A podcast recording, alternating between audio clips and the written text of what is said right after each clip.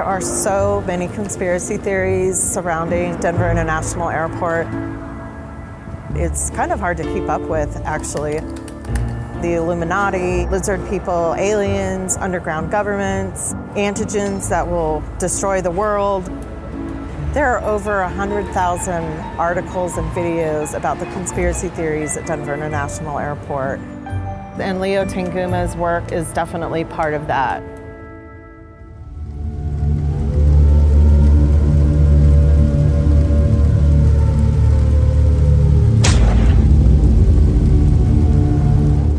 El aeropuerto internacional de Denver despierta tantas sospechas paranormales y conspiranoicas que la propia administración ha decidido utilizarlas para promocionarse.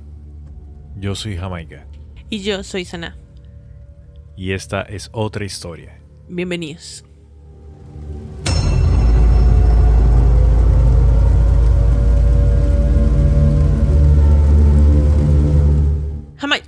¿Tú crees que eso del nuevo orden mundial es algo que ya pasó o es algo que va a pasar?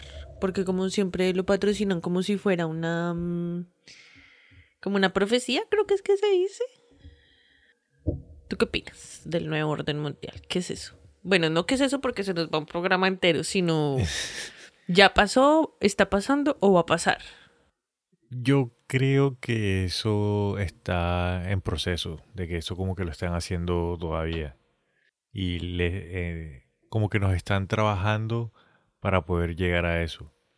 Porque yo creo también en eso que dicen de que nosotros, digamos, la, la generación de nosotros, de los 80, de los 90, nosotros somos un experimento fallido. De eso dicen, ¿no? Sí. De que a nosotros nos intentaron empezar a controlar a través de lo que mostraban en la televisión, con la música, no sé qué. Pues de hecho sí estamos controlados. Pero... En parte. Pero en parte.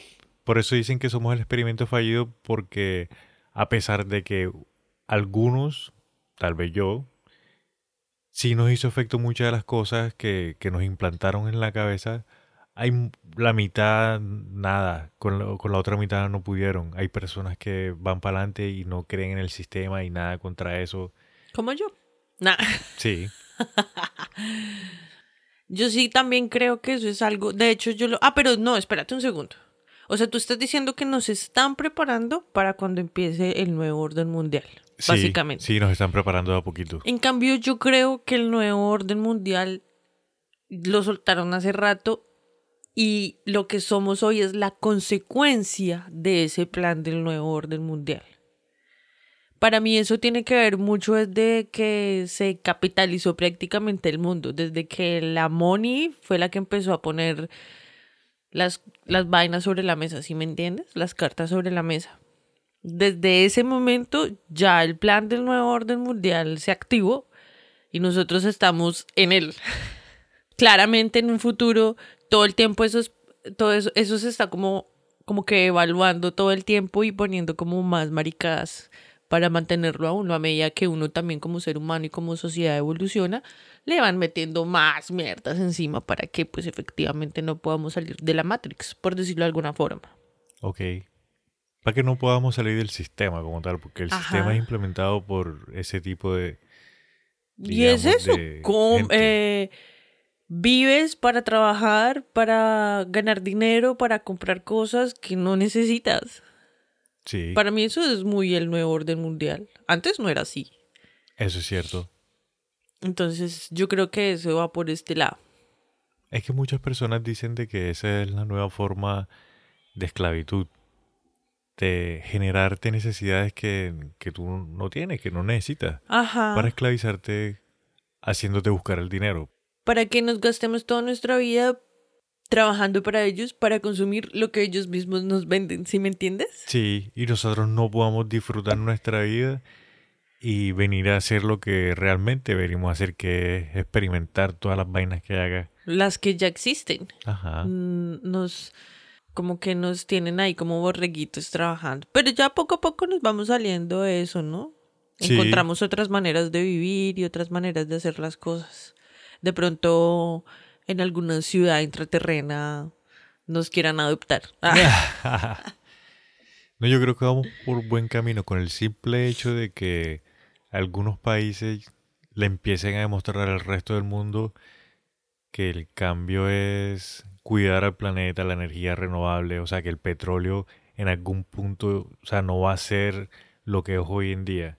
Sí. E- Eso a mí me da bastante positivismo, la verdad. Además de que también ya hay en islas y en, en otro tipo de ecosistemas, hay como comunidades viviendo sin necesidad de, de todo este montaje que tenemos nosotros en, en las ciudades, ¿sí me entiendes? Sí, Que son susten autosustenta autosustentables, Sí, autosostenibles. Bueno, y, y ajá, lo que pasa es que uno en la ciudad no quiere, uno en la ciudad no quiere soltar las comodidades de una buena cama y su buen aire acondicionado, o si me entiendes, por irse a, a una isla a vivir súper relax, pero sin estas comodidades físicas que es a la final la que nos mantiene acá, ¿no?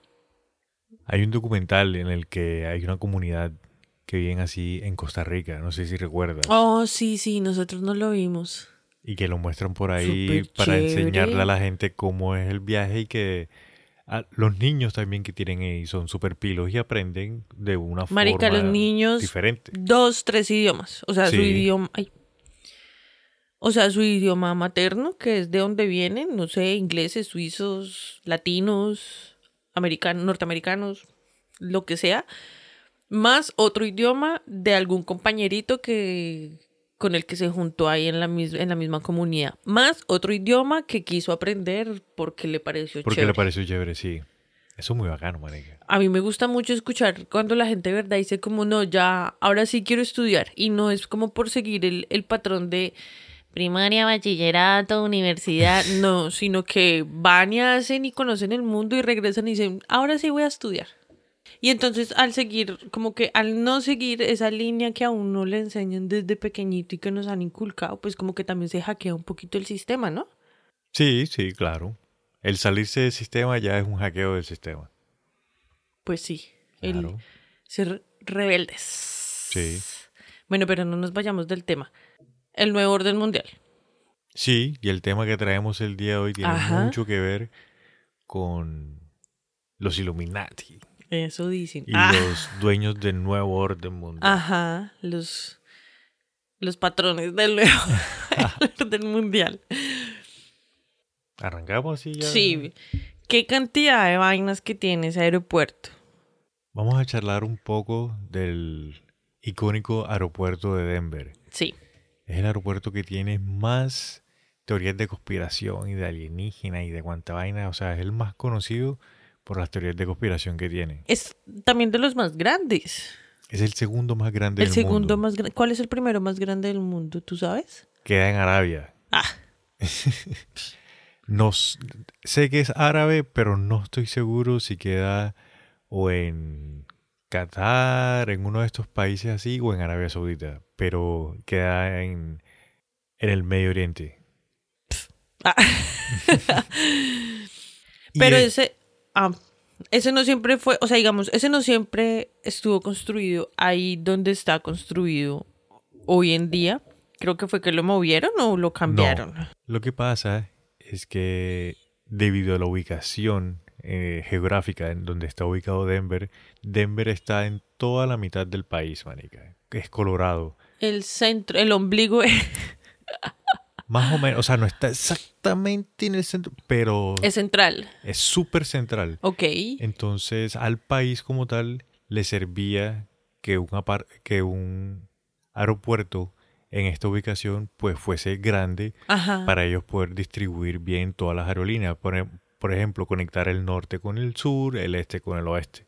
Sí. Y también, obviamente, que sea un punto para recibir a todos los vuelos extranjeros. También. Claro. Entonces, se presentó el proyecto de hacer el aeropuerto más grande. El aeropuerto, el área en el cual está ubicado, es dos veces el tamaño de Manhattan, marica. Guash. O sea, eso es Inmenso. inmenso. Eso es grandísimo. Vaya, piérdase, piérdase allá en un vuelo de, de conexión. De interconexión, creo que es que se dice. Sí, pero en un ponle tú. transbordo. Hay, hay que tener en cuenta de que la mayor parte del área de los aeropuertos en general son las pistas. Ah, ok, listo. ¿Listo? Entonces, como tal, la parte construida no es tan grande. Tan Lo que la hace grande exacto. son las pistas. Las pistas, sí, o sea, el área total Mm. en el que está, pues, porque es que todo eso hace parte del aeropuerto. Lo que marica, ¿sí me pasa es que uno no lo alcanza a, mm, a visualizar. Ajá. Porque es que en Colombia nosotros no tenemos nada que se aproxime a eso tan grande, marica. Lo más, perdóname, lo más raro es que el aeropuerto de Medellín queda fuera de Medellín. uno tiene que ir después en un bus hasta Medellín. no mentiras, no sé. Y, y nosotros, lo, por lo general, cuando pensamos en el aeropuerto, pensamos es en el edificio donde llegamos, donde dejamos las maletas, el check-in, que no Sí. sé qué, ¿cierto? Sí. Pero también hay que ver las, pistas, pistas. y que muchos aeropuertos tienen túneles. ¿Listo? ¿Será que el aeropuerto del Dorado tiene túneles? Debe tenerlos. Sí, debe tenerlos, marica. Para cosas de mantenimiento, para transportar, marica, yo creo que sí, no estoy seguro. Porque... Bueno, entonces, el gobierno habla con la gente de Denver y le, y le dice como que, "Ey, neces- si usted hace un aeropuerto, sería bueno, nosotros como que lo les apoyamos en algo. Entonces el alcalde del momento, eso fue, ellos empezaron con la planificación aproximadamente en 1980 y empezaron a comprar terrenos, que no sé qué. Y la gente desde un principio, o sea, apenas dijeron, no, vamos a hacer un aeropuerto nuevo, la- las personas de Denver dijeron como que, pero ¿para qué van a hacer otro si el que tenemos ya está bien? No, pero yo sí tengo chismecito ahí porque el video es que la comunidad se estaba quejando mucho. Porque el aeropuerto, o sea, en esa época ese tipo de sonido, hoy es súper normal, pero en esa época ese tipo de sonidos y todo ese movimiento y todo ese ajetreo, no, estresaba mucho a la ciudad. Entonces no podían vivir tranquilos. Y creo que por ese tipo de quejas fue que empezaron a querer mover de donde estaba el aeropuerto. Por eso yo te decía, yo ese aeropuerto no estuvo siempre ahí, ese lo movieron. Pero Oh. mira que, o sea, no lo movieron como tal. Y dentro de la investigación yo alcancé a encontrar de que la gente, es que cuando presentaron el presupuesto del dinero que se iban a invertir, que se iba a invertir, la gente dijo, pero no, eso es mucha plata, que no sé qué, sí, al principio le pusieron un tal". pocotón de trabas. Exacto.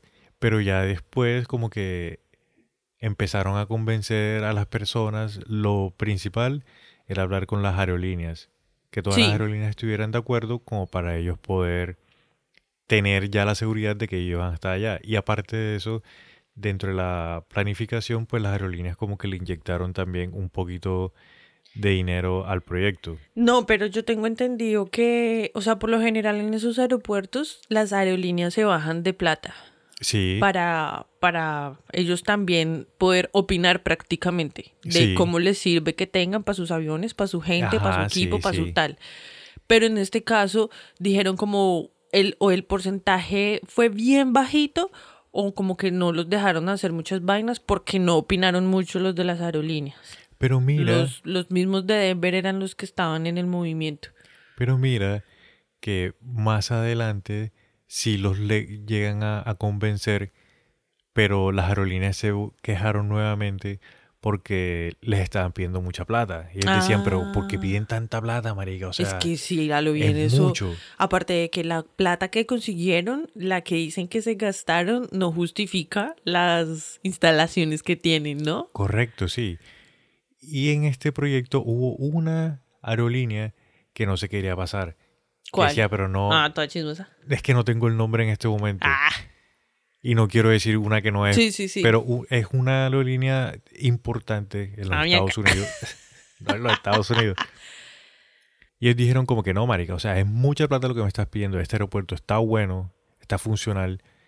Eh, la única razón por la cual nosotros nos cambiamos es si nos aseguras al 100% de que vas a tener la movilización de las maletas automatizadas. O sea, el transporte de las sí, maletas porque automatizadas. eso era un hit. Querían hacer un aeropuerto que se manejara solo. Sí, y entonces los del aeropuerto le dijeron como que, bueno, listo, está bien, vamos a hacer todo lo posible y vamos a tener esa vuelta. Puede que de arrancando no, pero En el transcurso del tiempo lo van a implementar. exacto.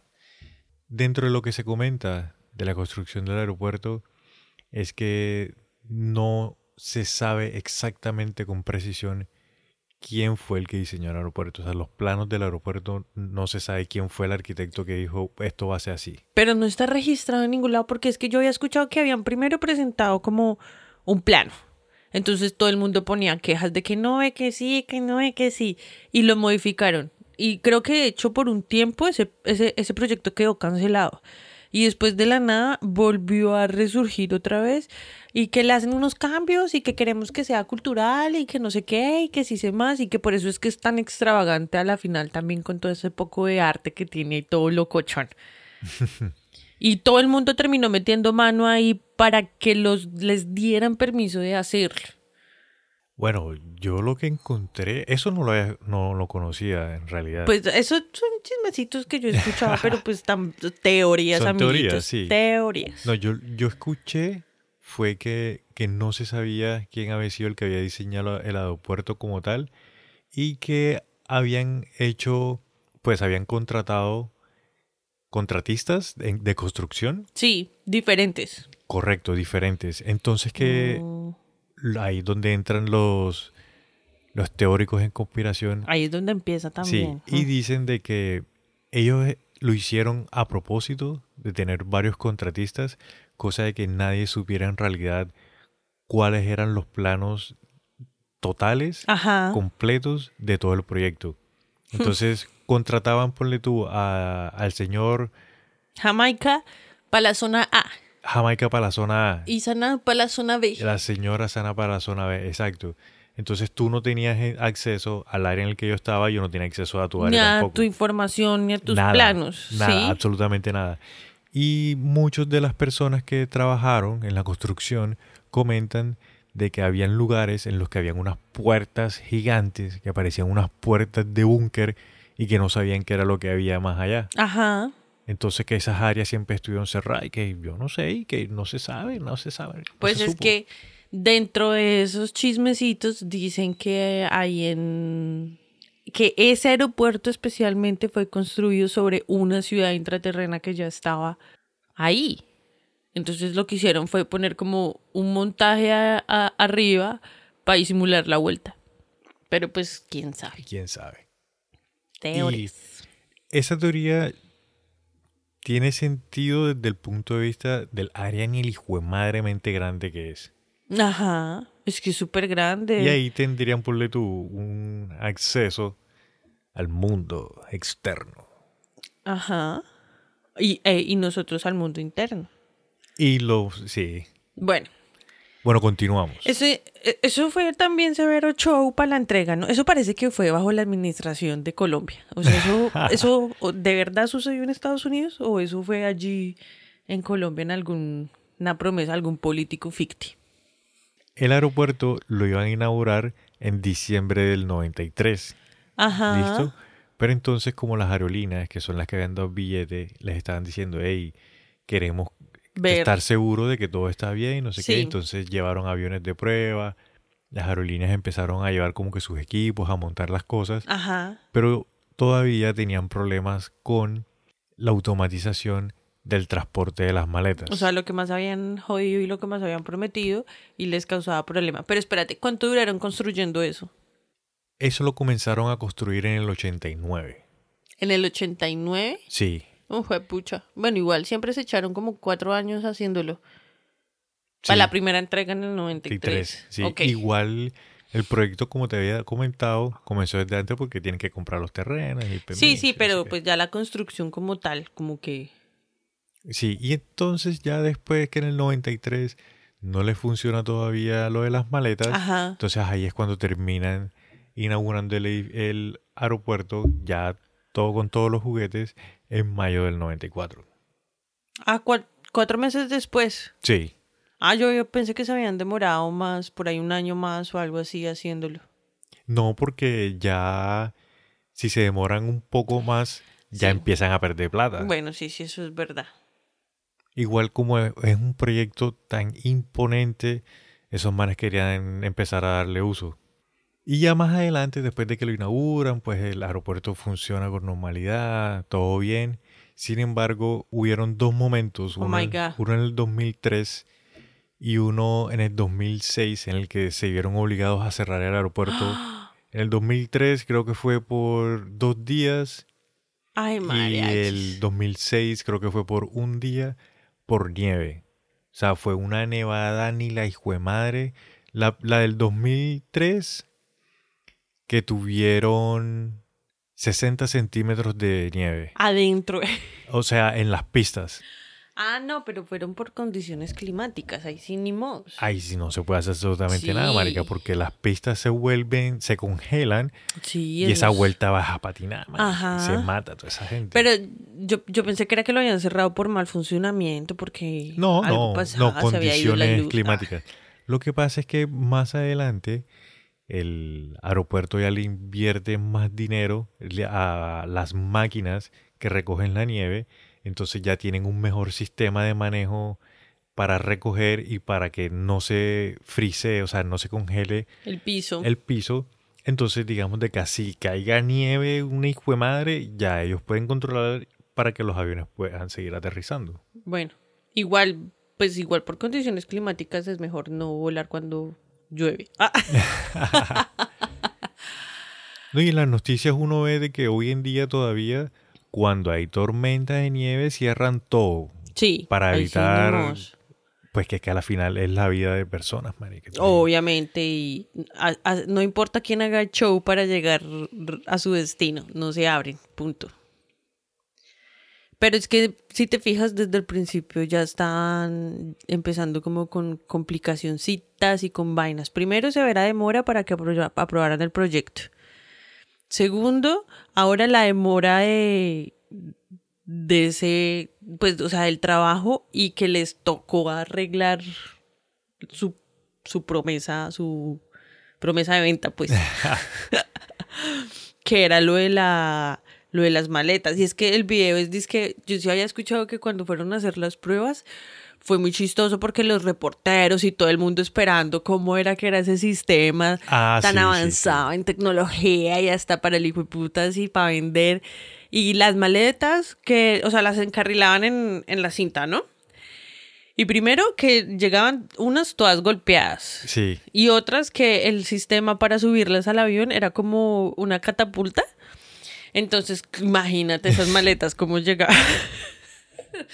La mitad se caía en el camino porque las cintas que las llevaban hasta donde estaba el avión al que iba, pues la maleta, su Sí. destino del avión, era súper rápido, entonces las maletas como que a veces, si no pesaban mucho, me imagino yo, salían disparadas. Y después que para subirlas al avión, que por medio de un sistema que era como catapulta, entonces esas maletas llegaban recascadas. Y no, pues obviamente eso así no sirve. Sí. Aparte de otras complicaciones y otros fallos que hubo como en el sistema y todo ese tema, paila. Imagínate, uy, imagínate tú, si tú fueras el administrador de esa, de esa vaina. Y todo, hemos, todo el mundo súper emocionado, vienen los medios, viene mejor no, y con dicho, los medios ahí, vale. viene hasta, viene hasta Trump acá para el lanzamiento del, del aeropuerto y esa mierda va y sale mal. Uy, no, parce, yo creo que le, le da uno un paro cardíaco de que todo eso Uy, uno como administrador, sí, Uf. re mal, le empiezan a temblar las piernas y a sudar Uy, caliente, me a sudar desmayo. frío. Sí. No, terrible. Bueno, eso es más o menos, esa, esa es más o menos brevemente la historia del aeropuerto. Sin embargo, el aeropuerto es famoso por sus características artísticas. El, ese aeropuerto era como famosito entre los que lo conocían, o sea, como muy caleto, como muy bajo cuerda, si me entiendes, como que nos llamaba mucho la atención.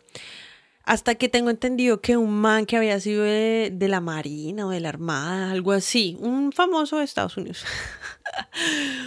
y se dedicó, en el 2012, se dedicó a hacer como un programa de, de conspiraciones. Entonces él se fue hasta el aeropuerto de Denver para perseguir como que el tema de mm, una réplica del calendario maya que tienen, si no estoy mal. Dentro de una obra de arte hay un como un fragmento de Oh. una De... De algo maya, sí. Ah, ok. Bueno, Pero no es pronto... que tengan una obra de arte maya. Bueno, entonces de pronto era eso. Y que el man estaba siguiendo esa, esa teoría de conspiración porque ese año se acababa el mundo supuestamente. Entonces, claro, todo el mundo en el este y como el aeropuerto de Denver ya tenía como sus temitas por ahí, ya la gente como que medio lo conocía, eso fue el boom. Y ya se destapó en todo el mundo y ya to- todo el mundo empezó a fijar sus ojos O sea, en ese aeropuerto. ese señor fue el que le hizo mainstream, Algo así. por ponerlo de un Sí. término ahí conocido. Entonces, digamos que las personas que sabían de estos temas y tran, pues como que ya tenían idea de que en el aeropuerto de Denver había algo, pero no era el boom mundial así como para que hasta nosotros estemos hablando de eso acá. Entonces fue por como que ahí fue cuando ya se destapó. Y yo me acuerdo que, que en el en el reportaje que yo había visto, el man salía diciendo como, no, y en diciembre del 2012 vamos a volver para ver qué es lo que pasa y no sé qué y demás. Y no, al man le cancelan el programa. Pero igual quedó viral, ¿sí me entiendes? Ok, sí. Pero bueno, sí. Una de las cosas que hace famoso o que se conoce del aeropuerto es que en la entrada del aeropuerto, cuando las personas entran, digamos, por automóvil, Sí. hay una estatua de uno de los astronautas que fue a la Luna en el Apolo 13, Ajá. uno de los pilotos del, del transbordador. El piloto se llama, Jean-Claude Van Damme. no, se llama Jack Oh. Seward. Ok. Y este señor es nativo de la ciudad de Denver. Ah, con razón le hicieron su Exacto. estatua. Entonces, y como el man es piloto y el aeropuerto, Sí, claro, obviamente. entonces le hicieron una estatua de bronce Ajá. de este señor, pero la estatua tiene el traje como tal de los astronautas, lo tiene puesto. Sí, el normalito. El normalito, correcto. Pero, o sea, el traje de astronauta no hace, o sea, no es de bronce, sino que es del traje, o sea, es el traje como tal. ¿Sí me O sea, el man es una estatua de, de, de De bronce. bronce, exacto. Vestido Exacto. con el disfraz de tela de verdad. Con el traje, no Eso. disfraz, con el traje de astronauta. Con el traje astronauta de verdad, De de, telita, el que Sí. se pone uno normalmente. El que se ponen los astronautas. güey. Yo no soy astronauta. y tiene. O sea, la mano izquierda la tiene levantada y en la mano derecha tiene un casco de oro. De, de astronauta, pero el casco es de oro. De oro. Sí, De, ¿Bañado en oro o de oro de verdad? de oro de verdad. De oro de 18 que le... Ah.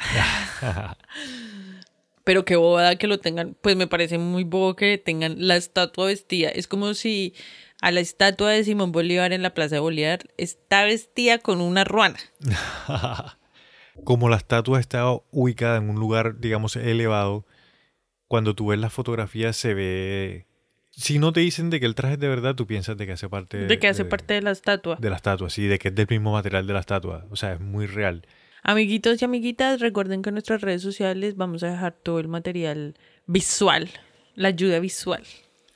En este capítulo tenemos bastantes Oye, sí, va a tocar poner fotos. Toca poner bastantes fotos. Porque luego, a la entrada también del aeropuerto, pero más afuera, por donde están los automóviles, A hay la una entrada, pero más afuera. pero más afuera, sí. Hay una estatua de 9.8 metros de alto, Uf, de fibra de vidrio. Un caballo Mustang que O sea- está relinchando. Bueno, uno se para al lado y es uno sale se ve como un pelo ahí. de nueve metros, re grande. Y los ojos, o sea, es azul, en fibra de vidrio, Sí, y los ojos son en neón, rojos. pero es que esos ojos también son, esos ojos sí son súper macabros ahí. O sea, porque habrán puesto un caballo de esos en la entrada de un aeropuerto. O sea, digamos, la, el astronauta te la compro, porque pues a la final es astronauta de Denver, bla, bla, bla. Pero un caballo Sí, azul. o sea, ¿de dónde? ¿Para qué, ¿Para qué ponen eso ahí? No tiene como lógica, no sé. Este caballo fue hecho por un artista de el- un artista nativo de El Paso, Texas, que se llama Luis Jiménez. Ajá. Las personas de Denver, pues ya como conocen la estatua, le llaman Lucifer, porque muchas de los, muchos de los teóricos de conspiración dicen de que esto hace alusión a los jinetes del apocalipsis. Oh, del jinete sin cabeza. Sí, pues tiene sentido. O sea, las- esa, aso- esa asociación la entiendo. La entiendo más que la asociación del caballo en el aeropuerto. bueno, en fin.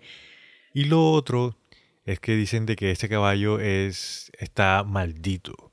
Porque cuando el artista lo estaba terminando, eh, estaba terminando la cabeza, la cabeza se le cae. Y, le, lo mata. le corta la arteria femoral de la pierna y el man se desangra, marica. ¿Y, el quién caballo- termina el caballo? Y el caballo queda bañado en sangre. Los que terminan el caballo son los hijos del Señor. Entonces por eso sí dicen de que raro. por eso dicen de que fue un sacrificio lo que hizo el artista cuando estaba terminando la obra, entregarle su vida al caballo y tal. no sé qué. Eso dicen los teóricos. Darle mm, vida al caballo por medio de su sangre. De pronto, ¿quién, quién quita? Animismo ahí, Lucifer. Lucifer. sí, ah, así le dicen. Lucifer eh, Blue. No, no había caído en cuenta. que el caballo es azul y le dicen Lucifer. Otra de las cosas así curiosas que tiene el aeropuerto es una terminal, la terminal Jeppesen. El nombre de la terminal. La Ah. Terminal A, B, C. Es terminal Jeppesen. Ok. Lo curioso de esta terminal es que el techo son carpitas, son carpas blancas, pero imagínate las carpitas de los indios nativos de Norteamérica, que son como puntiagudas, Capis, Napis, Mm, se me olvida el nombre. tipis. Eso, tipis. Eso. Entonces, toda la terminal tiene esas, esas capitas porque no es que sea una muy grande, sino que son varias. Ya, entonces se ve, según el artista que hizo eso, él comenta de que él lo hizo de esta forma y son de color blanco para que se pierdan con, o sea, entre comillas, ¿no? Se pierdan con la vista de las montañas que están más atrás. Atrás. Porque las montañas de atrás todo el año en la parte de arriba tienen nieve. Ok, como para que hagan parte de... Exacto, como, como para que se Del mezclen, paisaje. se mezclen con el paisaje, exacto. La gente de cariño en Denver le dice la carpa de circo. No. Pero no son carpas de circo, no están pintadas ni nada. Esas carpas han tenido también resto y problemas porque en varias nevadas y en cosas de esas se han, las han tenido que, mm, que arreglar. Que se les mete, que se rompe, que no sé qué, que se dice más. Y mucha gente sí se queja. Pues toda la plata que se gastaron en este hijo de puta aeropuerto y pusieron esas carpas ahí que no sirven para ni mierda porque a cada rato se están cayendo y se están rompiendo del mismo material que son. O sea, no son para esas condiciones de allá. Pero bueno, esa plata se la macatearon en cositas. Y los teóricos de conspiración también piensan de que, o dicen, de que las carpas, de que los tipis están ahí porque esos terrenos anteriormente eran de indígenas nativos. Pues es que de hecho todos esos terrenos eran de indígenas nativos, o sea, tan maricas. A menos de que digan que ahí había un cementerio de indios, ahí sí te creo. Pero obvio que todos esos terrenos eran, o sea, los que vivieron ahí los primeros fueron los indígenas. A menos de que se refieran a que ahí vivía un grupo y lo masacraron para poder hacer el aeropuerto. No, No, hasta no, allá no, es porque eso fue. Si recuerdas que te había comentado de que habían comenzado en, en 1980, En los 80, sí, ya no, en los ya 80 en esa esos terrenos tenían dueños. Sí, ya se O- habían apropiado esos terrenos. Exacto, sí, ya tenían. sí. Bueno. Una de las cosas más curiosas que a la gente le llama la atención y que por eso también inspira tantas conspiraciones es que en el aeropuerto hay una placa Mm, sí. de piedra en el vestíbulo del terminal. Que es una cápsula del tiempo. Esa es la que es el, la cápsula del tiempo. Esa es la que es una cápsula del tiempo. No recuerdo, marica, cuáles son los elementos que tiene, pero no, si no, estoy mal, tiene Un Walkman. un periódico, no, tiene un periódico de 1994 tiene varios ítems que son de la época de los 90. Y es representativo del, del grupo que, que la hizo, que la puso. Que en teoría dicen que, que, la, que hizo el aeropuerto, ¿no? En teoría, sí. Sí. Y tiene muchísima lógica. Porque son los Illuminati. masones. A los masones. Ah, bueno, pero espérate, te me, te me saltaste una cosita. ¿Qué? Esa cápsula del tiempo con esas vainas que tiene el periódico y las otras cositas Que no se sabe qué es. debe ser abierto en el 2094. No, par, si nosotros no alcanzamos a estar No, o para sea- la apertura de esa monda. Si la matemática no me falla, son a los 100 años de construcción, ¿no? Sí. Ah, listo. En esta placa de el aeropuerto se puede ver que dice Denver Inter- International Airport. Más abajito están los alcaldes, porque Ujú. cuan- en la construcción del aeropuerto fue en la época, o sea, tuvieron dos alcaldes diferentes. Sí, pasó eh, entre, entre alcalde y alcalde. Exacto. Entonces están los, los nombres del que comenzó el proyecto, el alcalde que comenzó y el alcalde que terminó. Tiene un letrero que dice New World Airport Commission, que sería como la Comisión de Aeropuertos del Nuevo Mundo. Ajá, es que también. Y eso no existe, marica. Si tú No, pones nunca. en Google a buscarlo así en, en inglés, eso, eso no existe. Y no solamente en, en Google, porque pues a la final Google está súper baneado, sino que en los documentos de allá de Denver, Colorado, no ha existido ninguna asociación ni nada de nada, absolutamente nada, registrada legalmente con ese nombre, con, sí, además de que se viera un nombre para el nuevo mundo.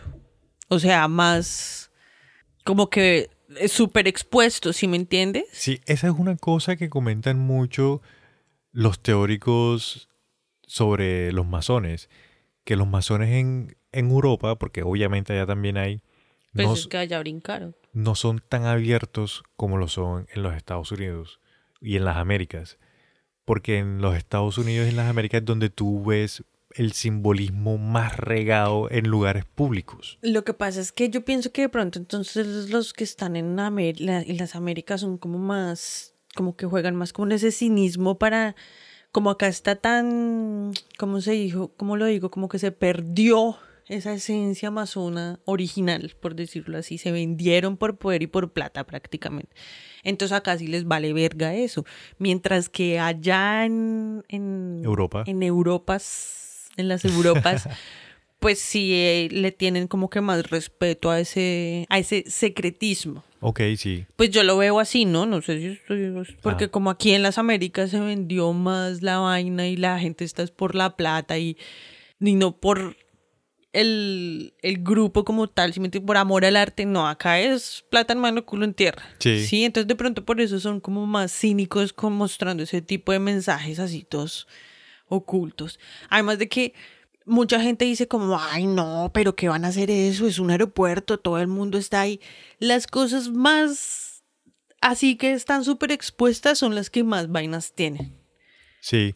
La mejor forma de ocultar algo es... Poniéndosela en la jeta a todo el mundo. Sí, cierto. Bueno, así, de- pero con palabras bonitas. Y de eso vamos a hablar un poquito más adelante. Ah. Ojo, porque, o sea, sí es cierto eso. ¿Qué? Ah, bueno, sigamos. Dentro de la placa también hay una escuadra en forma de V y un compás Ay, pues el haciendo símbolo, el símbolo masón. masón. efectivamente, con la letra G en el centro. Además de que retrocediendo en el tiempo, pues los masones eran los dibujantes y los arquitectos y no sé qué, y sí sé más. Entonces tiene mucho sentido que ellos hayan sido los que metieron la mano en la construcción de ese aeropuerto y que, que precisamente no se sabe quién lo hizo. Preciso, no se sabe el título. ¿Dónde está el documento del arquitecto? Ay, no, se perdió. y hay un símbolo masón en una placa en todo el aeropuerto.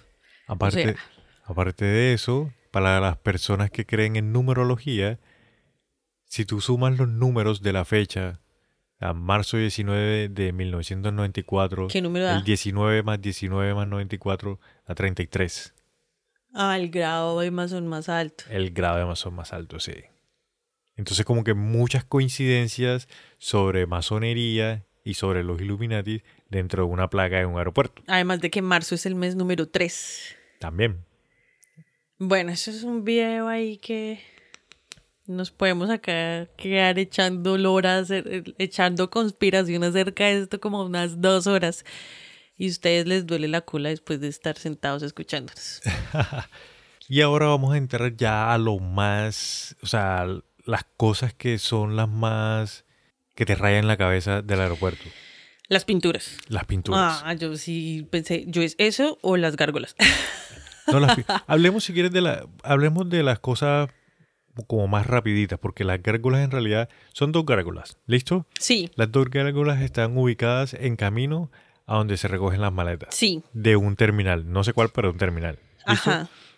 Entonces las dos gárgolas están, imagínate una maleta abierta, una de esas maletas... ¿Viejas? Tipo ejecutivas, sí, viejas. Como la que ponen en las caricaturas.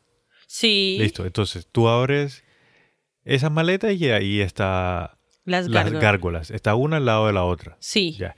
Entonces la gente dice, pero ¿qué hacen unas gárgolas acá? Que esto es un aeropuerto, que como así, que esta eh, vuelta son demoníacas y eso son trayendo hechizos y no sé qué. Y el, el administrador, pues, el gerente del, o el vocero del aeropuerto. Dijo. El man lo que dice, hey, o sea, son gárgolas. Las gárgolas lo que hacen las gárgolas las utilizaban en las iglesias para que protegieran las iglesias y para que protegieran a los feligreses. Eso iba a decir, de hecho las gárgolas son un símbolo católico. Exacto. Ya, así de sencillo. Y que las gárgolas las pusieron en las maletas para que como que les protejan sus maletas simbólicamente y que no les pase nada. Marica, para mí eso son unas cámaras que tienen ahí camufladas para vigilar así súper bien la zona de las maletas. Ya, para mí es eso, para mí eso no tiene mayor vaina. Además de que la estética del aeropuerto da para tener muchísimas cosas exóticas, ¿sí? Entonces las gárgaras, las gárgaras, las gárgolas pues rayan en que efectivamente que hacen unas gárgolas en un aeropuerto, pero pues tiene como que la misma línea de diseño de que fucking hacen un caballo en el aeropuerto, o sea, ¿sí me entiendes? Como que... Pero... Ah, sí, o sea, hay, hay teóricos que dicen que son también como tú piensas, que ¿Oh, son cámaras. Pero que estás en un aeropuerto, te pueden poner la cámara frente a en cualquier lugar. Pero esas deben ser algunas cámaras raras. Eh, térmicas. Rayos, sí, térmicas. O esas rayos X que te muestran en bola o algo así. bueno, otra de las cosas que la gente teoría teoriza mucho es que las pistas, la ubicación de las pistas en el aeropuerto forman una esvástica. Sí. Ay, me hiciste acordar tienen, sí, forman una esvástica, ¿no? Las, todo como que todo el diseño desde el cielo se ve que tienen una esvástica y hay una parte en que las pistas y como que los caminos hacen también la forma de un de la serpiente, ¿cómo es que se llama? Ah, sí, de una cobra. Sí, de la pero el símbolo de la salud que están cruzadas. Pues a mí se me es que sí parece como la cabeza de una cobra, pero al mismo tiempo las líneas entrecruzadas también simbolizan como el símbolo de la salud, ¿tú sabes al que me refiero? Pero mira que, sí, sí, sea lo, viendo la imagen que tenemos acá, que vamos a poner, eh, obviamente, para que nuestros amigos también la vean, mira que dependiendo de lo que tú tengas en la cabeza, tú ves algo, porque tú viste, sí, como el símbolo de salud que se están entrelazando. Yo vi una cobra de frente. De frente, sí, es que se ve porque tiene así como las orejitas. Sí. Como cuando las cobras así que se paran que, y están de frente, que se le ven a los lados así como las orejas, no sé. Como sí, sí, sí. Así la vi yo. Pero así mismo las líneas, yo también las, o sea, yo las veo así, pero yo también veo el cadisto, creo que es que se llama. Las, las serpientes que están entre cruzaditas, que son el mismo símbolo de la salud. También, a mí también se me reflejaron eso, o sea, las dos cosas. Y la esvástica. Fotos en, nuestras redes, amiguitos, para que sepan de qué estamos hablando. La, la esvástica es simple diseño. ¿Por qué? Porque es que ellos diseñaron las pistas de esta forma, porque como están cerca de las montañas y eh, es el segundo aeropuerto más grande del mundo, la idea es que no se cierre nunca. Entonces hay muchas veces en las que las condiciones del viento soplan fuerte eh, del suroeste al norte, o sea, el viento está cambiando mucho y el simple hecho de que esté en una zona plana, plana sí. y sea tan abierta y tan grande, pues el viento va a correr, o sea, el viento va a alcanzar mucha fuerza. Entonces tienen las pistas de esa forma por si el viento está, ejemplo, si el viento está de sur a norte, entonces utilizan las pistas de este y oeste. Sí. Es decir, en cambio, el viento está soplando de este a oeste, pues entonces utilizan las pistas que están de norte a sur. Y Sen- ya. Tan sencillo como eso. y le María. facilitan el... Bueno, sí, es verdad, pero pudieron haber hecho otra figura porque una es bástica. Ah. Aparte de que hay unos folletos, yo no sé si tú, tú, tú has visto esa información, de que hay unos folletos donde promocionan el aeropuerto de Denver con un eslogan, como con un, ¿cómo se dice? Algo muy simbólico, o sea, como una frase, como un refrán, como un... Como Un copy. Sí, como un copy del aeropuerto y ponen que un portal al mundo intraterreno o una salida al mejoramiento. Es que precisamente de eso te quería hablar Ah, sí, más sí, al final. sabes. Ah, estaba Pero si- volando bueno, al si quieres... No, no, no, dejémoslo para el final. Listo, Dejémoslo listo, para el final, para el final. ¿Qué más tiene? Eh, así rapidito, antes de entrar a lo más chévere que es las obras de arte. Ajá. La gente dice, bueno, los teóricos de conspiración dicen de que tiene una red gigantesca de túneles subterráneos. Estos túneles conectan, como te habías mencionado, con una ciudad subterránea. en don- Intraterreno. intraterrena, gracias. Mm. En donde viven o seres de la Tierra hueca, digamos entre comillas, Ajá. o seres galácticos que están viviendo en ese área. Pero, o sea, eso es lo que dicen los teóricos. O reptilianos malignos. O reptilianos, exacto. Yo desde mi punto de vista, lo que pienso es que esos túneles son sencillamente por cosas de para el sistema de, de maletas. Mantenimiento y, O para y mantenimiento, trabajo en el mismo sí. aeropuerto. Que obviamente yo sí creo que allá hay una puerta para una ciudad intraterrena, pero no sé si es intraterrena buena o intrater- intraterrena mala. O sea, no sé si es de lo que llamamos élite o si a lo bien son intraterrenos ahí que viven en son de paz y amor esperando el momento para salir a la luz. Ok. Pero, o sea, sí hay seres ahí- allá abajo. Obviamente. y aparte de eso, habrán, de pronto tienen diferentes sistemas de túneles. Uno que es el de mantenimiento y el de para los normales, para los mortales, y otros túneles que ya van a otras profundidades. Mira que dentro de la teoría de los túneles también dicen que conectan con un búnker que está hecho especialmente para personas De la élite. de la élite, Sí. correcto. Y hubo una hubo un año, ay, que no recuerdo el año exactamente, pero hubo un año en- cuando el presidente Barack Obama estuvo de presidente Sí. que hubo una amenaza de bomba nuclear a los Estados Unidos. Cuando hubo esa amenaza, el presidente eh, Barack Obama viajó inmediatamente para Denver. No se sabe a qué, pero el man viajó a Denver. Aparte de que yo había escuchado que en Colorado, Denver es Denver, Colorado, Sí. ¿cierto? En Colorado había una zona especial militar de búnkers que estaba preparada para eso. Y que supuestamente el aeropuerto, bueno, esta es otra teoría, ¿no? Sí. Esos túneles y eso conectan con ese otro búnker que tienen por allá en otro lado. Sí. Entonces, o tiene un búnker o te lleva a un búnker, pero estoy segurísima que es una entrada a la a los intraterrenos. Hay muchas personas que sencillamente dicen de que sí, o sea, de que el aeropuerto puede que tenga estos túneles, pero que no te conectan con otro búnker ni nada de esas cosas, sino que al nacer todo este tipo de teorías de conspiración, ellos siguen atrayendo como que esos, esos, e- esas teorías y esas miradas al aeropuerto para que no se, para que no vean en, en realidad en dónde está la vaina. Ejemplo, de pronto no me expliqué bien, pero Sí. te pongo un ejemplo. Como hay tantas teorías de que allá hay un búnker, de que allá hay algo escondido, que no sé qué, ponle tú de que Rusia quiere atacar a los Estados Unidos y ataque el aeropuerto de Denver. Sí. ¿Sí me entiendes? Entonces, como ya todo el mundo piensa y cree de que ahí hay algo, atacan el aeropuerto y no atacan el lugar en el que en realidad la gente de la élite Ah, o los como que lo tienen de, de carnada. Exactamente. Ah, ya, bueno, sí puede ser también.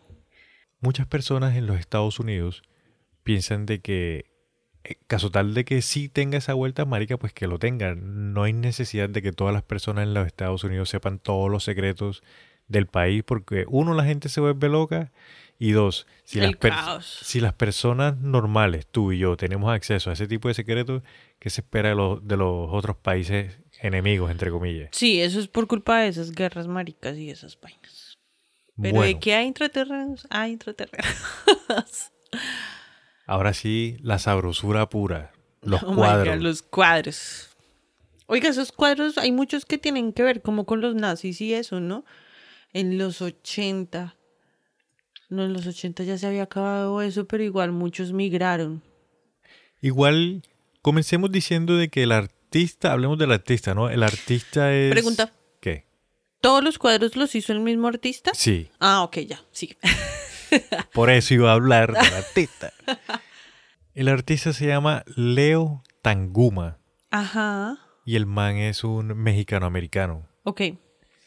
Y él, en las obras de arte de él, por lo general, él intenta expresar en ellas naturaleza, vida, igualdad y paz.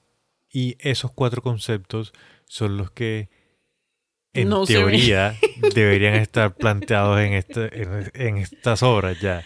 Pero a mí me parece curioso que el artista no es un artista reconocido así, guau. No. ¿Cierto? No. Aparte de que es un artista, pues, o sea, se es sabido que los norteamericanos como que rechazan mucho al mexicano.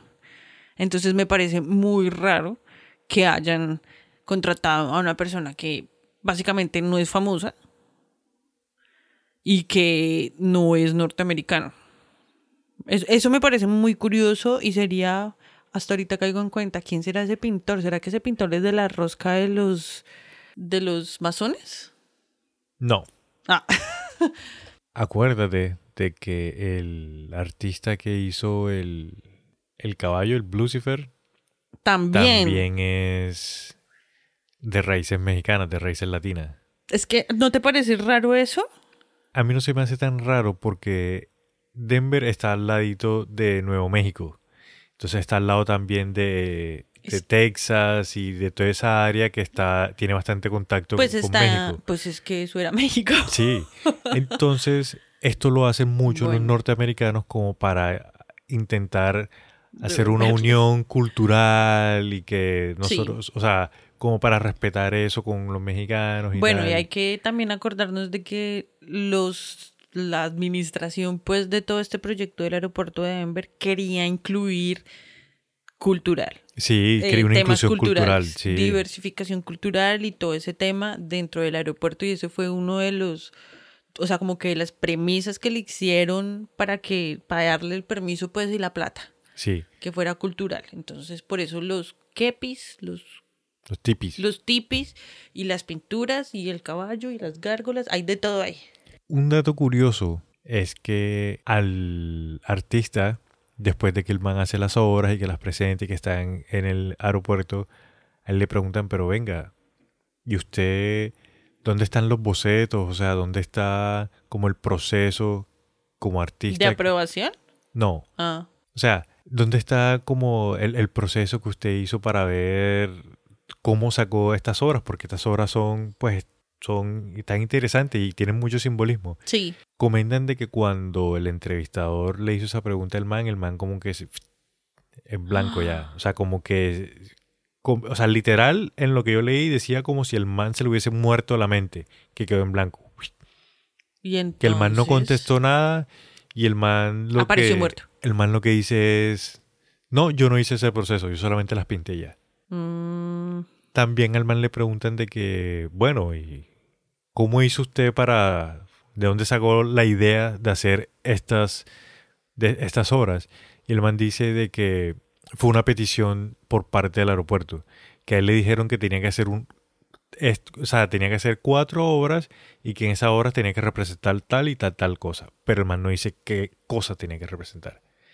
Que las o cuatro, sea, no es específico. no, no es específico. Que lo de la paz, que lo de la diversidad. Y esas son, esas son características propias de él que él intenta plasmar en sus obras, pero no son las que el aeropuerto le dijo que ellos querían que él plasmara. Es que esas pinturas sí son muy, eh, ¿cómo se diría? Como muy insinuantes. Yo las obras, o sea, yo las veo y digo, ves, están bacanas, están raras, pero están bacanas. Pero el hecho de que estés en un aeropuerto, Es que ese es el Ese video. viaje. Y no, a mí sí me parecen insinuantes. A ver, empecemos con las pinturas. bueno, listo. Tengamos en cuenta primero de que son cuatro pinturas Ajá. y son dos historias. Entonces, dos, dos pinturas cuentan una historia y las otras dos cuentan otra historia. Ok, listo. Entonces ¿Listo? las primeras dos.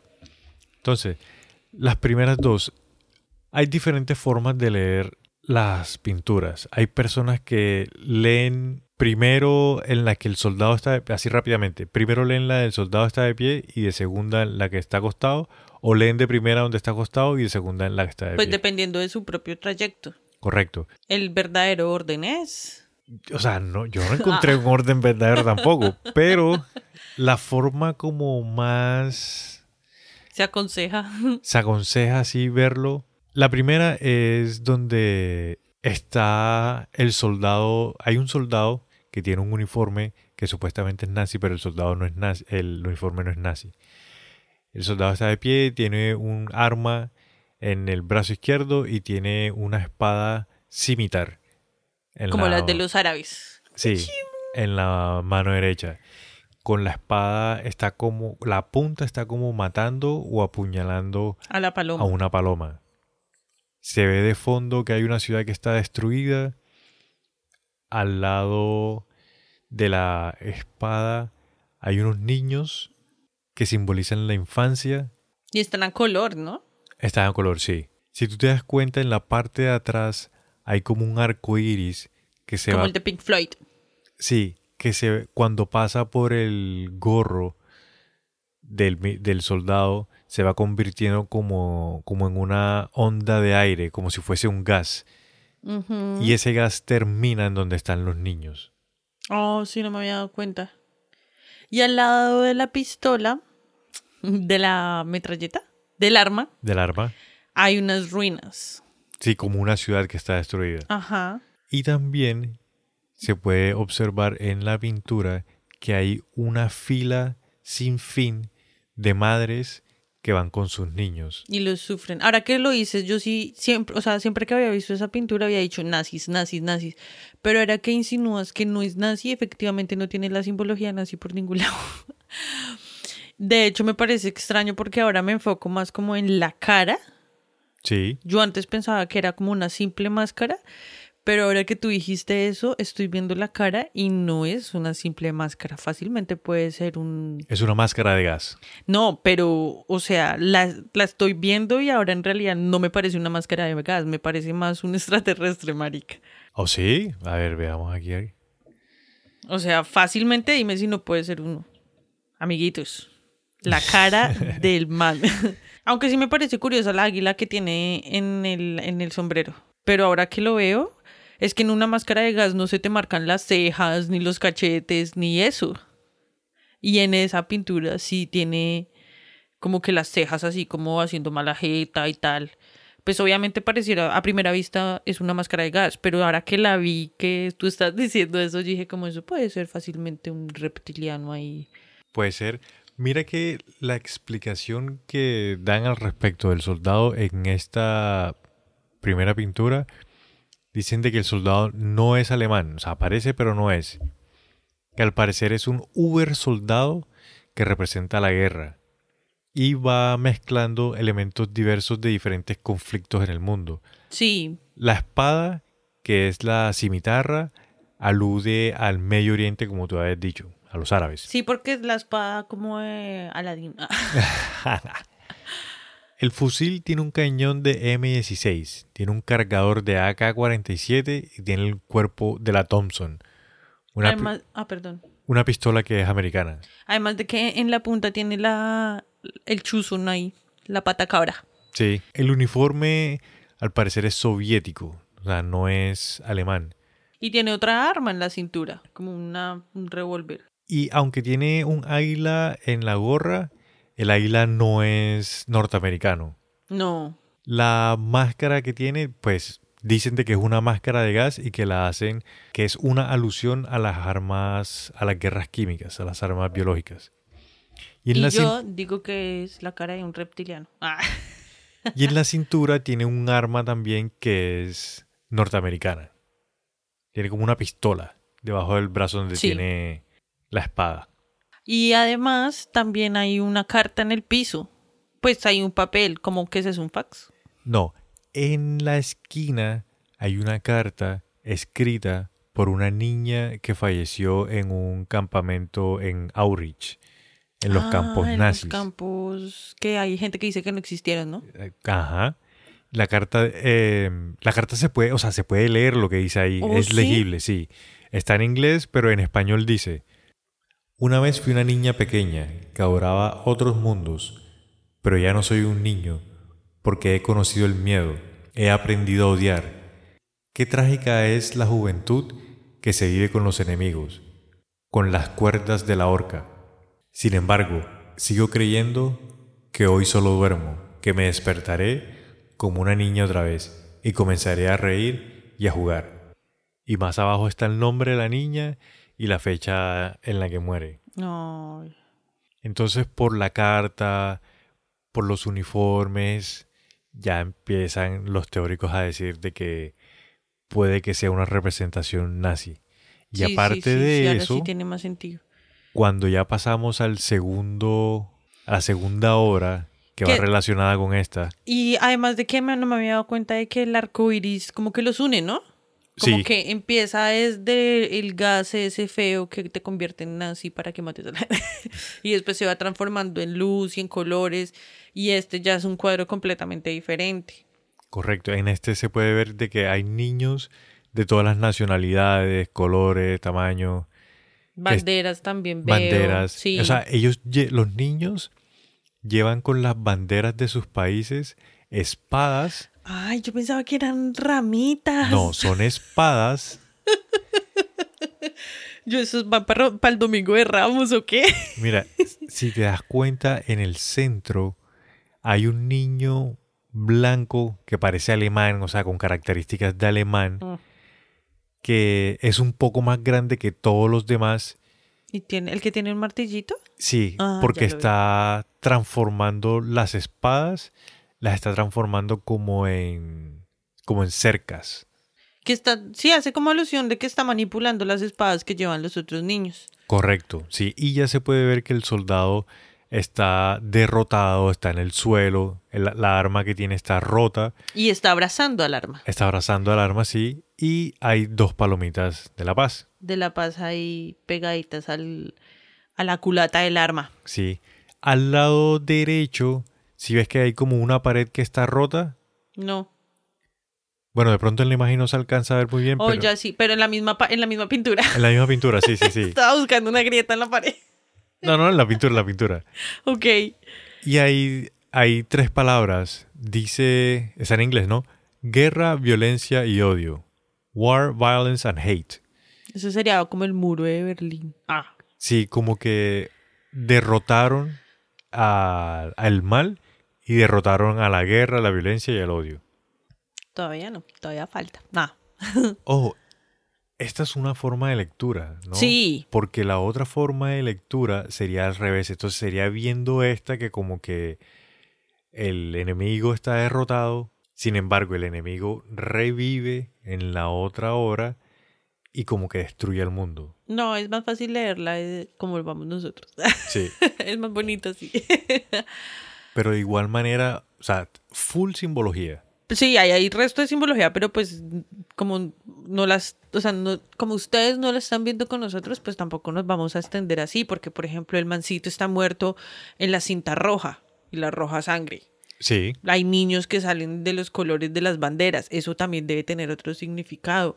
Hay varias cositas, ta- no solo hay niños, también veo como abuelitos, padres, adultos por ahí mariqueando. No, son niños, todos son niños. Pues hay, es que ahí me sale, hay una que veo que es como una abuelita. Ah, no, si es una niña. Ah. No, todos son niños, todos son Pensé niños. que era una abuelita. bueno, mejor ya no la miro más porque me salen más vainas. Y la segunda historia, la siguiente hora, hay tres Niños. ataúdes. Ah, Hay ¿qué? tres ataúdes. Ay, sí, son tres. Yo solamente había visto el de la mitad. De- el de la derecha, a la mitad y el de la izquierda. El de la derecha, el de la derecha es una niña blanca, rubia, tiene en el pecho como que en las manos Una florecita. tiene una y una Biblia. Ah, no le veo bien la Biblia. Bueno, listo. Bueno, es- y eso representaría como al Esa imagen catolicismo prácticamente. No al catolicismo, sino al judaísmo, porque si tú enfocas bien, la niña en el pecho, en el vestido, tiene una estrella amarilla. No, es que no se alcanza. Ah. Y dicen de y que un reloj colgando. dicen de que la estrella se llama la estrella Del cero de Juden, la mañana. Ah. que la estrella Juden es la que utilizaban los nazis para marcar a los judíos. Entonces no es el fin del. Es el fin de los nazis. Sigue habiendo referencia a eso. Porque si la estrella la utilizaban los nazis. Por eso, o sea, la simbología es que la niña es judía y que la Biblia que tiene acá es de la religión judía, como los nazis cazaban a los judíos. Entonces que la niña es judía y los nazis están acabando con el sistema religioso judío. Esa es la simbología de esa niña con esa estrella y con esa Biblia. ahí. Eso dicen. Eso dicen que es lo que representa, Mm, correcto. Ok, sí. bueno, listo. En el centro, el ataúd tiene un, una mujer originaria, una mujer indígena. Que dicen, parece a... mm, ¿Cómo es que se llama la Virgen de Guadalupe? La Virgen de Guadalupe es el sincretismo de una deidad, por decirlo así, mexicana. No me acuerdo el nombre en este momento. Se parece. ok, y también va por el mismo lado, que sería como la muerte de toda esa tradición indígena, originaria. Jamás. Y Ah. al lado izquierdo hay una mujer de color negro. Afro. Una mujer afro, correcto. Con su tambor y tales. Entonces, esos tres básicamente están representando la muerte de la religión de los pueblos originarios y de los pueblos de color. Eso, es lo, eh, pues eso es lo que dicen que Sí, no, pues es que de hecho es muy explícito, porque está la niña ahí toda juiciosa con su Biblia, está la otra deidad de los pueblos originarios con un, de hecho tienen en las manos como una figura, me imagino que era ilusión a algún dios Sí, de, de ese tipo de culturas, más la mujer afro, que es otra cultura súper gigante. y al lado de la mujer afro hay una tortuga que está muerta, Está como enmayada. como con una malla, correcto. Hay una ballena que está como que botando sangre. Muerta también Sí. ahí, como en una playa. Al lado hay una chica que tiene como en un, como un recipiente de vidrio a un animal que está extinto. Un que es pa- pingüino. Es, parecido a un pingüino, sí, Sí. Pero dicen de que es un animal que está extinto. Ah, sí, porque el pico está raro. Eh, en el medio hay unos niños que le están llorando como... ¿Ese es un puma o es, Eso es un, como un jaguar? jaguar. Sí. Yo creo que es un jaguar porque el jaguar es más de América. La- Sí. De hecho, de Latinoamérica. Entonces eh, los niños están llorando al jaguar. La chica que está al lado de los niños, la que tiene como la camisita azul, La que tiene como un papel. como un papel, ese es el fragmento de los mayas. Que supuestamente, Ah, ¿es eso? ¿Tanto show por ese pedacito de papel? Ah, sí, que supuestamente es una tablilla maya que significa el fin de la civilización.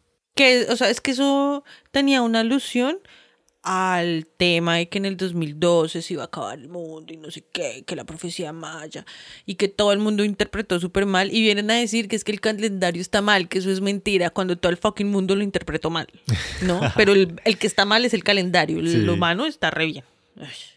Bueno, arriba de esa niña hay un ave que El quetzal, el quetzal, y si tú te das cuenta, ah, dice quetzal. Eh, no, o sea, pues sí, está el nombre, dice Quetzal, y abajo dice extinto y un signo de pregunta. Ay, no, pobrecito. Detrás del Quetzal del ave se ve un bosque que está en llamas, y al fondo, al fondo, al fondo hay una ciudad. Pero si tú prestas detalle, la ciudad pareciera que como que le está saliendo un gas verde, o le está saliendo o le ent- está entrando un gas verde, Sí, como una neblina. como una neblina, exacto. Y todo ese bosque está incendiado. Muchas personas han, pues, No, ese pintura está muy hueputa. no, y las personas, o sea, dicen de que esa parte donde está la ciudad, que la han tenido que retocar ya varias veces porque como que pierde el color y para los dueños del aeropuerto o para los del aeropuerto es importante que esa parte tenga el color bien vivo. Mm, qué pichurrias. Bueno, y al Bueno. lado derecho de la pintura hay un, eso es un bisonte que está ahí. ¿Me estás preguntando? Sí, te estoy Eso preguntando es porque- una vaca gigante. Creo que es un bisonte el que está Eso ahí. es un búfalo. y hay un niño con una ardillita y está llorando. Sí. Ah, y hay otro muchachito con una palomita que también está extinta. E- Este mural es titulado En paz y armonía con la naturaleza. En paz y armonía con la naturaleza, ni que hijo de puta. O sea, es que está muy explícito el apocalipsis. Ah, no, o sea, mm, no entiendo por qué pondrían una pintura que refleja tantas emociones súper frustrantes para los humanos. Antes de un- montarte en un avión, María. Sí, o sea, es como, ¿what? ¿Por qué? O sea, no entiendo, la verdad, no entiendo por qué. Eso es- ¿qué, qué- qué le quieren decir a uno con esas pinturas? Y la segunda parte de esta obra ya se ven que están todos los niños de todas las nacionalidades, están contentos, están bailando, los animales que estaban muertos Están, están vivos. vivos, En el fondo ya no hay esa ciudad, sino que hay un naturaleza. monte. Sí. Lo curioso es que todos los niños están... O sea, en el centro de la obra hay una planta, pero es una planta que está como genéticamente manipulada Lo que y además de que tiene alusión a los colores de los chakras. y es brillante la Ajá. planta. Y de esta planta no, se alcanza a ver de que está saliendo una paloma. Entonces, lo Uy, que sí, se lo que los teóricos dicen es que si nosotros confiamos en estas personas del que nos van a traer el nuevo orden mundial, van a, a eliminar todos los problemas como el alimento, como la alimentación, con plantas genéticamente modificadas. Y eso va, em, digamos, en pocas palabras, a salvar el mundo. No, esa interpretación está un poquito como chimba. Porque para empezar, esas semillas que están ahí, las está. Ahí el que está como primando es un niño indígena. Entonces, cero tiene que ver con transgénicos o genéticamente modificado. Es que dicen que es genéticamente modificado por la forma en la que está. Por los No. colores y cómo está brillando y no sé qué. Pues eso es lo que dice, ¿no? De hecho, para mí, lo transgénico, o sea, lo que fuera genéticamente modificado, tendría colores como más fríos, mientras que ahí tienes diversidad y sale una semilla de la tierra. Me parece que está un poquito tergiversada esa, esa descripción. Hay honguitos. Pero sí es como un antes y un después, ¿no? Sí. O una hora y un futuro. Ta- También puede ser. Ahí es cuando yo voy como, ¿qué es lo que le quiere? ¿Cuál es el mensaje que están dando con sus pinturas? Como, así estaba antes, pero vamos para, para una unión y todos viviendo felices y contentos.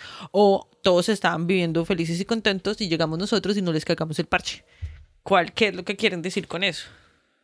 Y esas son las obras de arte. Las, Las dos, las cuatro horas. cuatro horas. Hay una obra más, pero de esta obra no se tiene como explicación exacta de qué Esa es lo no. que es o qué significa. Esa no sería una que se llevaron que para supuestamente hacerle unos ajustes y no la volvieron a poner jamás.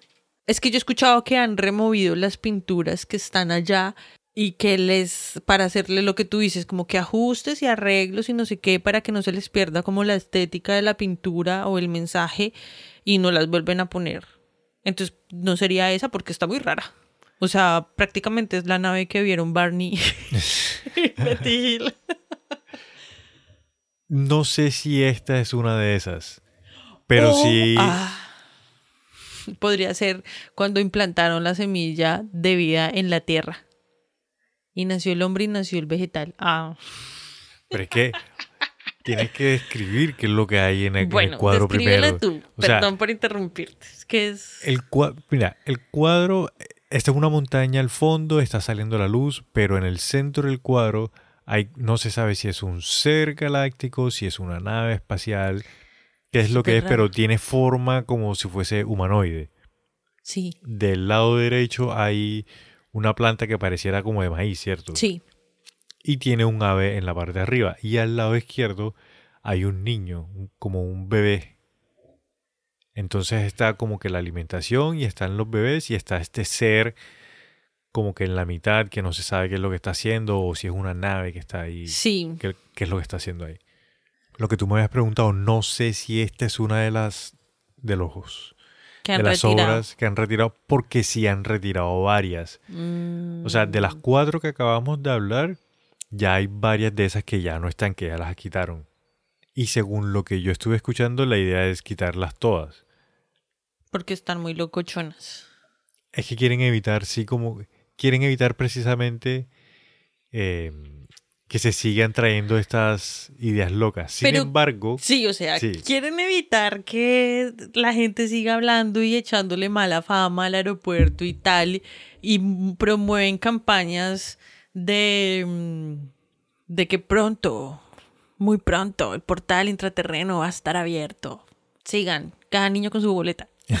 sí, es que e- eso era precisamente lo que te quería comentar cuando me habías dicho antes Sí. también lo de los anuncios de esos todos locos. Es que a partir del 2018 el aeropuerto entró en un nuevo proyecto de renovación que supuestamente va a estar listo en el 28, en el 2028. Ese sí lo alcanzamos a ver. Decía que no, así. Y Entonces ellos lo que están haciendo, tú sabes que cuando están remodelando centros comerciales, aeropuertos, edificios, siempre tapan unas partes y Sí, ponen claro. como, unos, como unas vallas así con anuncios. Entonces ellos mismos se están burlando de las teorías que tiene del aeropuerto. Digamos, hay una imagen en donde tiene un letrero que dice, este aeropuerto fue construido por el nuevo orden mundial. Y dice, conspiración número uno. Ah, conspiración número uno. No, pero de todas formas, Marica, yo sí creo esa teoría de que lo que está, entre más expuesto esté, entre más te lo pongan ahí, como, uff, yo todos los días pasé por ahí y jamás lo vi. Entre más sea menos se da uno cuenta. Sí. Sí. Malditos.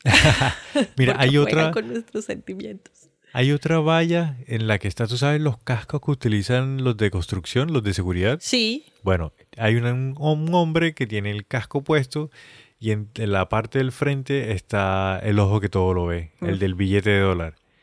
Pero es que ese ojo también ya está más trillado. Ah, Y el, y el texto dice, el aeropuerto contiene los headquarters de los Illuminatis. Toca poner esas imágenes en nuestras redes para que nuestros amiguitos las vean. Sí, hay otra Eso imagen está chévere. en donde está una iguana ya, haciendo como alusión a un reptiliano y está hablando por teléfono. Sí. Y dice, hablando del apocalipsis, estamos listos para eso. No, pero ay, es que es que como que uno le a mí me pica porque yo digo como no, marica, o sea, sí, ya lo que tú dices se están es burlando de, de las mismas situaciones, se están aprovechando de eso para ellos burlarse, Sí, pero pero ¿qué habrá detrás de eso? Porque para que la administración de un aeropuerto permita hacer ese tipo de chistes, me parece muy raro. no, y lo que tú comentabas al principio de que pusieron una estatua, una gárgola que hablaba. ¿Qué? Sí, ¿no te acuerdas? Mira, pusieron una estatua, co- o sea, no una estatua, pusieron una gárgola en, en un área por donde pasan muchas personas. Entonces la gárgola habla, marica. Entonces. Pero gente- programada, o sea, o es un robot o algo es así. un, como un robotronic, porque la por lo menos va pasando, por tú voy pasando yo y me dice, oh, ese pelo está bien largo y tal, que no sé qué. ¿De verdad? Sí, o sea, interactúa contigo. Y si van, hay, hay hay una parte de un video en la que hay una niña que le pregunta, ¿y a ti cuál es tu comida favorita? Y le dice como, no, mi comida favorita son los niños. Oh, no, no, perdón, es la pizza. O sea, vainas así, la paleta se caga de la risa. Eso no es para reírse, marica, porque hay... O sea... O sea, no. no, no, no, Eso no es para reírse. pero dice cosas- marica. Ah, ah, en, la- en una parte del video también le preguntan como, ¿y cuántos años tienes? Y el man dice, no, tengo 227 años. Y cuando tú echas para atrás 227 años, eh, hace 227 años de cuando grabaron el video, Ajá. Eh, fue el año en el que nació el que creó los Illuminati. Entonces, como que la misma gárgola te va tirando pistas también o te va creando más, más teorías de conspiración. Pero es que, o sea, a mí me da miedo por la realidad predictiva que le venden a uno en televisión. Va uno y se pone, ay, no, eso es pura bobada, eso es puro chiste, eso es pura publicidad. Y cuando terminen, pf, no la tienen más adentro que puta. Y no, ah, yo pensé que era publicidad y no. Entonces, por eso ya lo confunden a uno resto. Y eso es una estrategia del nuevo orden mundial. Sí. Y ya estamos en esas. Entonces, por eso yo creo que el nuevo orden mundial ya fue, amigos. Ya hace rato estamos hace rato nos la tienen adentro, más bien. Y ese, mi queridísimo Saltamontes, fue el aeropuerto misterioso, conspiranoico. No, qué cantidad De vainas que hay allá. Y eso pues, que- ¿Cuándo sabremos la verdad? Ah, ¿no? y que nosotros pues hacemos la investigación y nos dan la información de una forma, sin embargo, es bueno que se vean las imágenes, marica, para que vean ustedes Sí. realmente qué es lo que está ahí, porque a las lo que yo le lo que yo les comentaba, las pinturas están chéveres, pero tú te las quedas viendo y como que Empiezas a- y entre Aquí más detallitos, raro, sí, entre más pillas un deta- detallito ahí y eso te lleva a otro detallito allí y eso te lleva a otro detallito allí. Y no estamos hablando de, de la pintura como tal, de cómo se hacen las pinturas, sino pura simbología sí, visual que uno tiene. Ahora vamos a hablar con una persona experta en pintura a ver qué más se encuentra. puede ser, es claro. No, o sea, no estoy diciendo que vamos a hablar con alguien, sino que imaginémoslo, ¿sí? ¿Qué más puede encontrar una persona que sepa de pintura y que sepa de estos trabajos? Que el trazo a mano alzada quiere decir que estaba borracho. Ah, Ay, mira, antes de que se me olvide, marica. sí. Sí, antes que que- se me olvide. Tú sabes de que yo te comenté de que cuando al artista le preguntaron, ajá, y, y las ideas y los bocetos y no sé Sí, qué, sí, sí. que el man se fue en blanco. Hay teóricos que dicen de que el man fue parte del MK Ultra. Eso te iba a decir, MK Ultra, yo tampoco había caído en cuenta. Y Si, se, si entonces- se quedó blanqueado como Kenny West. Y entonces lo que dicen es que al man le hicieron un trabajo de MK Ultra, al man lo hicieron que pintara los cuadros y los cuadros, o sea, las obras tienen cosas que le despiertan el, como que, El subconsciente. sí, como que te despiertan el instinto y ya tú sabes cuál es, qué es lo que tienes que hacer. O sea, te lo voy a intentar explicar de una mejor forma. Ponle, una persona va caminando por el aeropuerto que le hicieron trabajo de MK Ultra. La persona ve una de esas obras y se la trin, activa la cuestión y ya sabe cuál es la misión que tiene que hacer. se vuelve y- cantante y mata a todo el mundo en un concierto. algo así. O sea, de que esos cuadros, aparte del simbolismo que tienen, como que le prenden el... El chip Sí. MK ultrístico. Exacto. Sí, marica. Eso dicen los teóricos. Ojo. Yo tenía ganas de ir, pero ya no quiero ir porque qué tal que vaya y vea una pintura de esas y a mí me hayan hecho MK Ultra. Te hicieron MK Ultra en Colombia cuando estaba en el colegio. Sí, cuando estaba chiquita, en el colegio, en ese colegio de monjas. Eso era lo que hacían en esas misas. Ajá. Ay, no, parce, esas no me la... Pero pues tiene absolutamente toda la razón. Tiene sentido. Pero tiene muchísimo sentido porque de hecho hay teorías que dicen, no, es que tenemos que hablar del MK Ultra Caja Mágica, ya no podemos evadir más el tema. El año que viene, porque ya estamos en Ya, diciembre. Ya, y se acabó, marica, el ¡Eta! 2022. Se acabó esta vaina. Faltan cinco para las doce. Esa otra canción de Panana, Panana, Panana, Tanana, Tanana. Ah, ese falta 5 para 12. Sí. Primero que todo no tienes ritmo, Mike. Ey, man que tiene bastante ritmo. Bueno, amiguitos y amiguitas, no nos podemos ir sin antes recordarles que estamos en Facebook, en Twitter, ya estoy mamá de decir eso. en Facebook, en Twitter, en Instagram, en YouTube, en Twitter, en Instagram, en Facebook y en YouTube.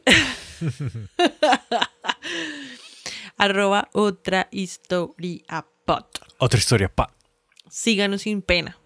Coméntenos que aquí estamos para servirles y si nos quieren contar sus historias o decir de pronto algún tema que quieran que traigamos, pues con muchísimo gusto. Y lo más chévere de todo, compártanos, compártanos en sus redes sociales y ayúdenos a crecer esta red de conspiranoicos que están haciendo. Jamaica, ¿tú tienes algo más que decir?